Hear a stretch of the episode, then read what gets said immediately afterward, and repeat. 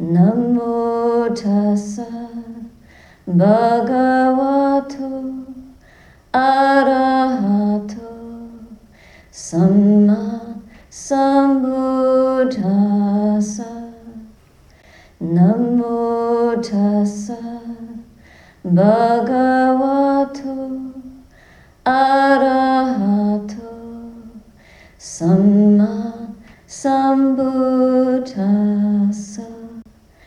Namo tassa bhagavato arahato samma sambuddhassa Buddhang Dhammang Sangham Namasami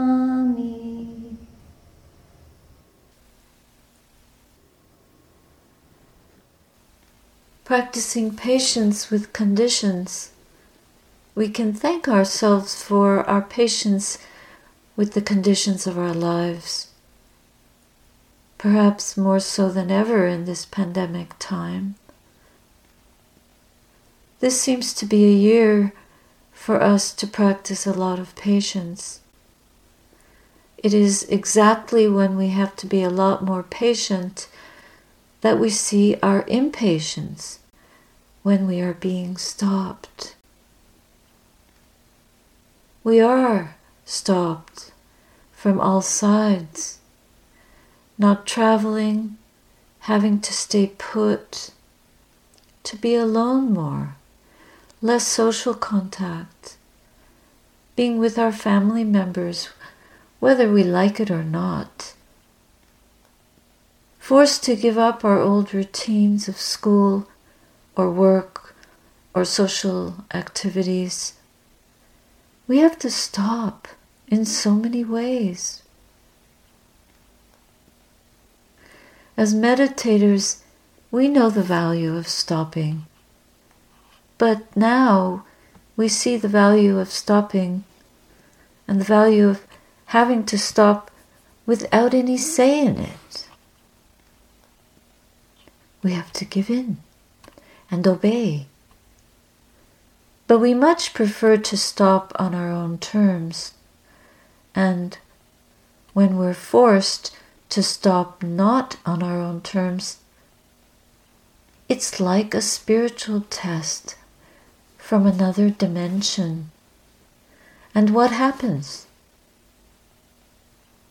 This sense of self, this identification with the self, becomes rattled. So, under these circumstances, we have a chance to see exactly how patient, peaceful, impatient, or not peaceful we are within ourselves. Even here in the monastery, we are affected by these changes. We live in sanctuary here, in a beautiful sanctuary. But the fact is that even if we live in the most wonderful conditions, as soon as the chance to leave those conditions or move away from them is taken from us, then even living in a great sanctuary, one can feel imprisoned. Because the real prison is of our own making, and our mind is wherever we are.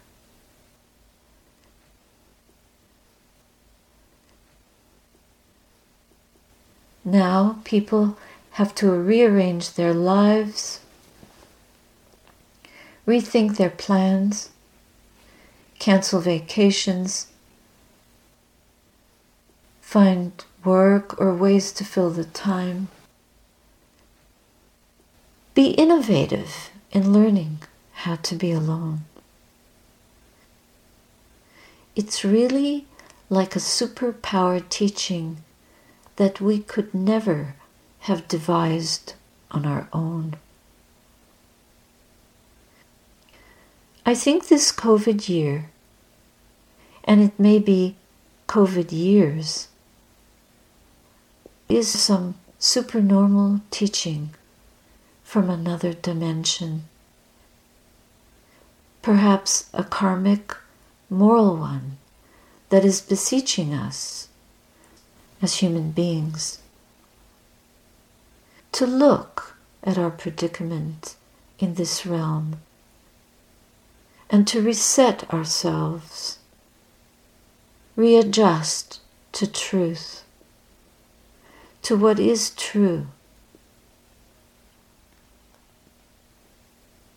And we cannot identify what is true or understand what is true without letting go a lot.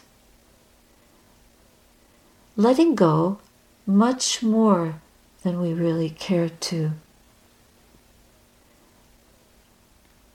But if we really care to find out the truth, to know reality, then we must care foremost to let go of so much. Now we really see the value of letting go. The more we have to let go, the more we let go. The more we come to know our true condition. And the more we come in touch with what's uncomfortable. Otherwise, we find so many means and ways to cover what is uncomfortable, to distract ourselves from what is uncomfortable, so that we don't have to experience what is uncomfortable.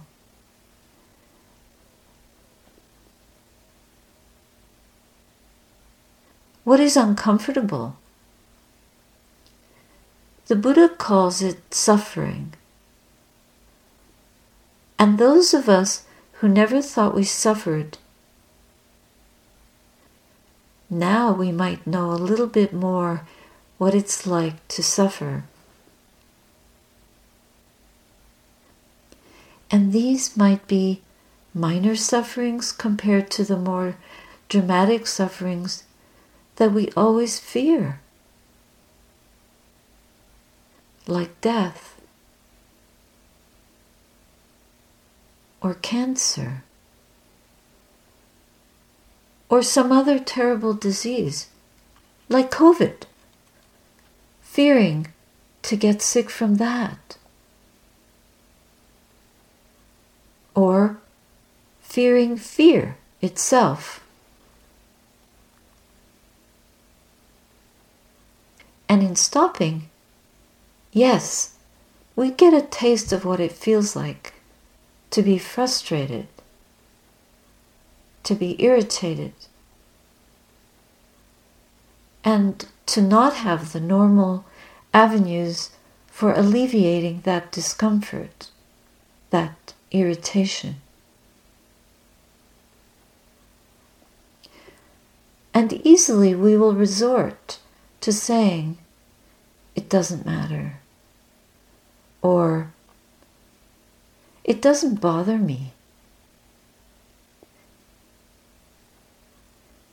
But in fact, the longer this situation or these sets of conditions that bring up some irritations or some discomforts last, the longer that lasts, the less easy it is for us to say, oh, it doesn't matter.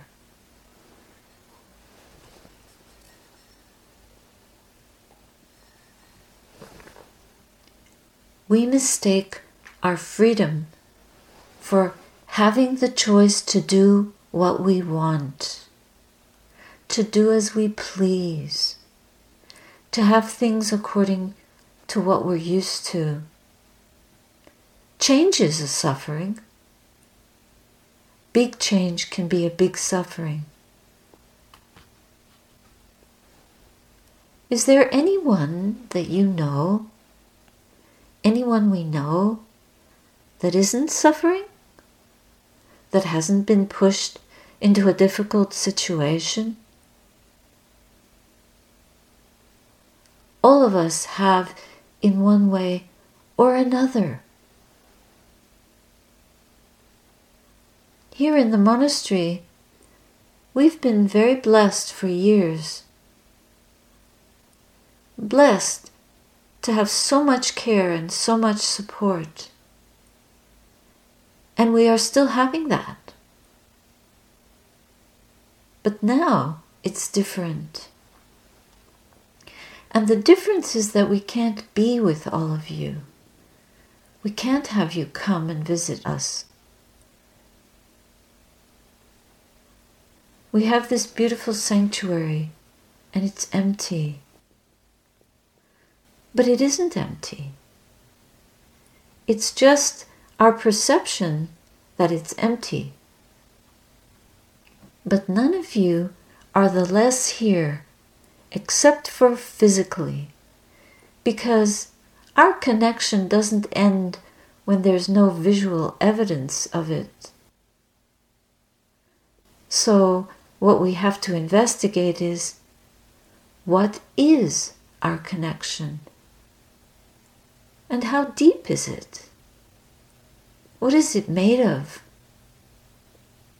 Where does it begin? When we start to investigate the Dhamma, when we start to know the true impermanence of all these conditions, of the conditioned realm, if we know that impermanence in a true and direct way, then we don't take any of it to be real. Whether it's meeting by Zoom or meeting personally. But if we meet in the Dhamma, we really meet. Otherwise, there is no actual meeting. It's when we meet through our understanding of that which is true. And if all of us deeply understand the matrix of conditioned phenomena that flow through us, through our bodies, through our minds, through the senses. Everything that we think we own or experience or know is arising and ceasing moment by moment.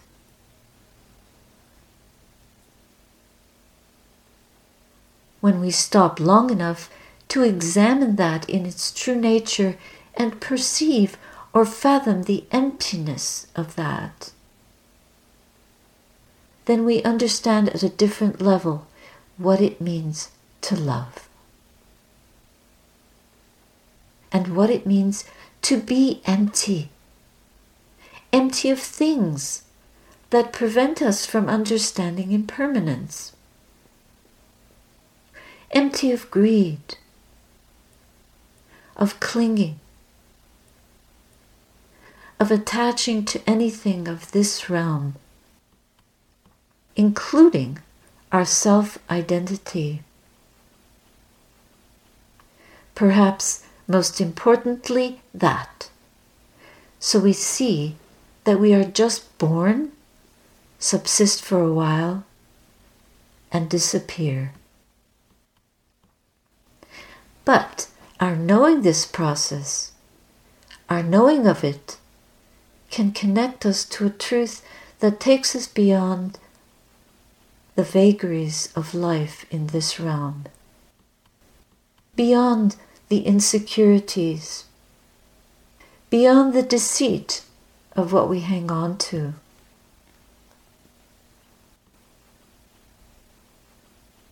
To know the infinity of these connections and how, even in the unconditioned, they all cease we realize that they cease without remainder, but they are infinitely passing by because the unconditioned is empty.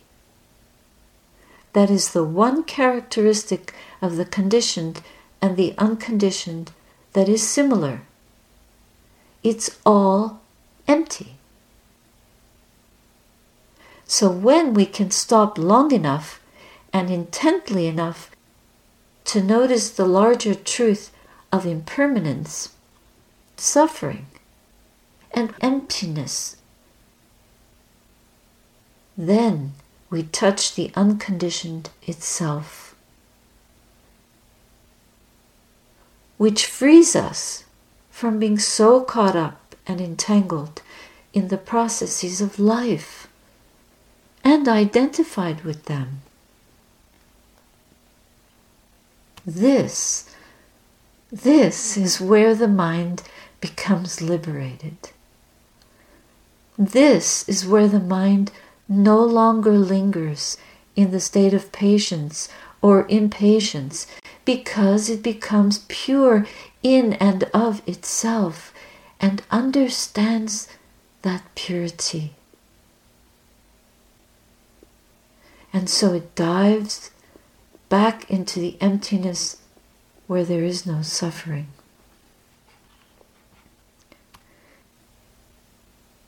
This is well beyond our concepts. Isn't it ironic that the very concepts that we are so able to operate in regular, ordinary life with do not take us beyond to that dimension? There is no conceptual framework for the unconditioned. It has to be understood through fathoming it fathoming and diving deeply into these ordinary conditions without any sense of clinging. It's just that penetrating discernment that takes us into another way of experiencing them and seeing them. That discernment has also in it a quality of faith. You might say it requires a certain leap, and the leap is into that which takes us beyond concept. We want our thinking to get us there, but intellect cannot do it. The heart can do it. The heart does it how? By breaking apart, by breaking down. This breakdown is not a dysfunction at all, but it's a ripening. It's an absolute stilling of all mental agitation, an absolute seclusion from the world.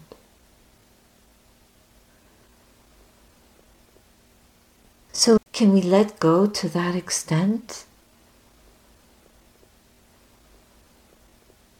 How can we allow the wanting mind to dry and shrivel up? We have been trained to rely on it, to follow it, if not to be driven by it. This is why our meditation practice is so very valuable. It's more valuable than we realize. I think perhaps for many, it's another salve, a softening agent, a cleanser. It is those, but more. It's our freedom the freedom to let things be just as they are. That doesn't mean that we allow people to take advantage of us.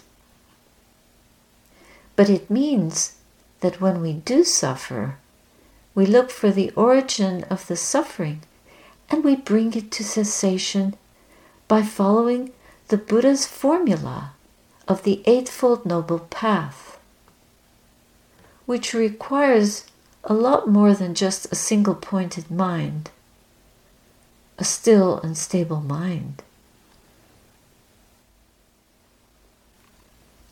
It requires a high degree of moral purity. it requires a trust in that purity, valuing it, not doing it by rote, not following precepts just literally, but through an understanding of how harmlessness is the very foundation of the path. For when we are patient, we pick up, we take on this, we put on this dress. We bless ourselves with a harmless posture.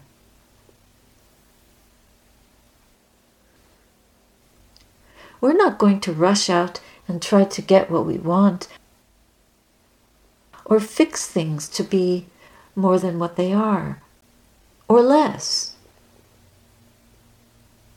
We're just going to be patient with conditions. It's a kind of harmlessness. It's also a kind of gratitude. Gratitude in the sense of we feel the joy that comes from seeing the blessing of what we do have, what there is here for us, how we can be nourished with what we thought we couldn't, how we can bring forth blessing where we thought there was none. How our creativity and humility can free us if we have gratitude.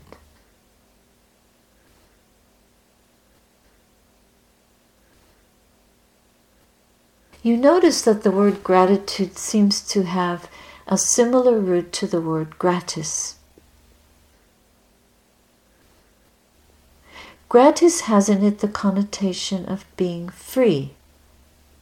It frees the mind from harm. Freeing ourselves moment by moment by being with the moment completely just as it is. A very good place to start. The path is not in the future or the past. We can only walk it one step at a time.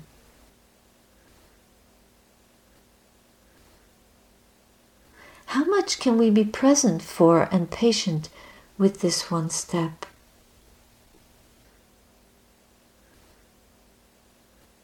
How much can we trust that in this one step is the arising of the Four Noble Truths and our ability to comprehend them deeply?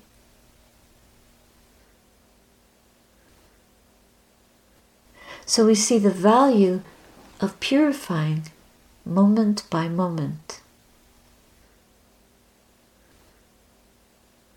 Not just through our conduct and through our speech, but inwardly, examining our inward activity. What is the action in the mind? And taking full responsibility for it.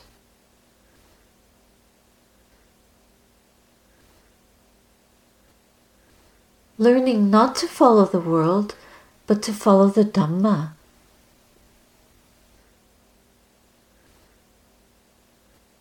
secluding ourselves in that way,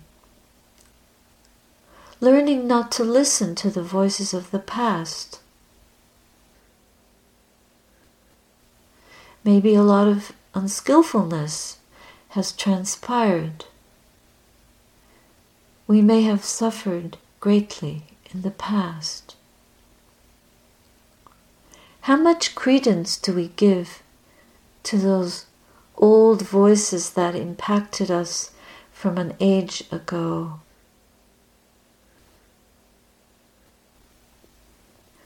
How much can we still them? Turn the volume down and instead listen to the truth beating in our own heart. here and now, vibrant and clear.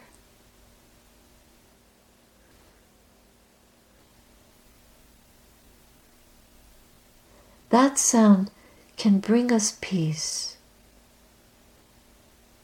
From peace, we can promote skillful conduct outwardly. But it all has its roots and stems within our own heart. If we listen carefully to the pain from which we often speak or act, then maybe we can see better how to nurse that pain. Make it whole so that we are no longer driven by it, withheld by it, a slave to it. and we can meet the present moment with our heart alight, filled with light, the light of the Dhamma. And in this, we are deeply connected.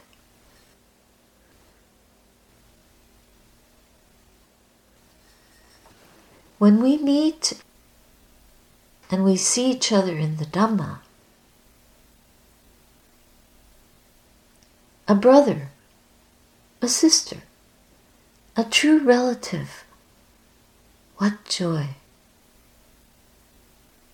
It's the sort of joy that perhaps we get when we look out the window and we see a bear walking past, feeling unafraid here in our little sanctuary. It's their sanctuary. We're the guests. We feel the joy of connecting with all this bounty. The deer come and feed near the buildings we live in. They feel safe. To create sanctuary, we must find safety. And the real safety we can find is by trusting in truth and taking our rightful place on the throne of our own hearts, knowing of that truth, nothing less.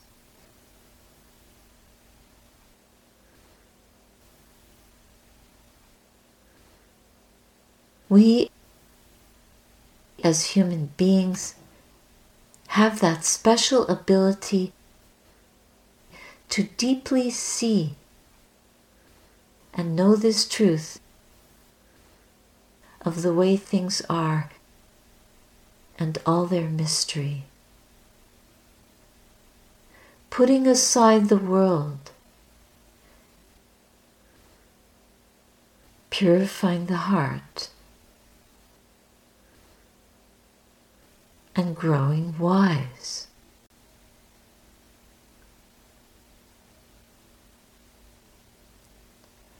That wisdom must also be the consummation of compassion.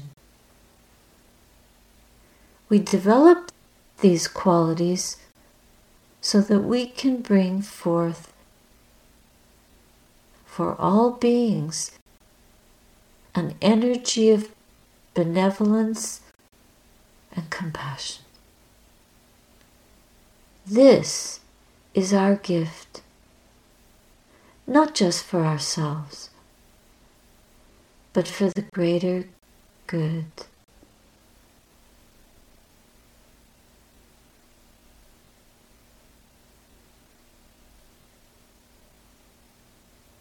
I think that's enough for tonight.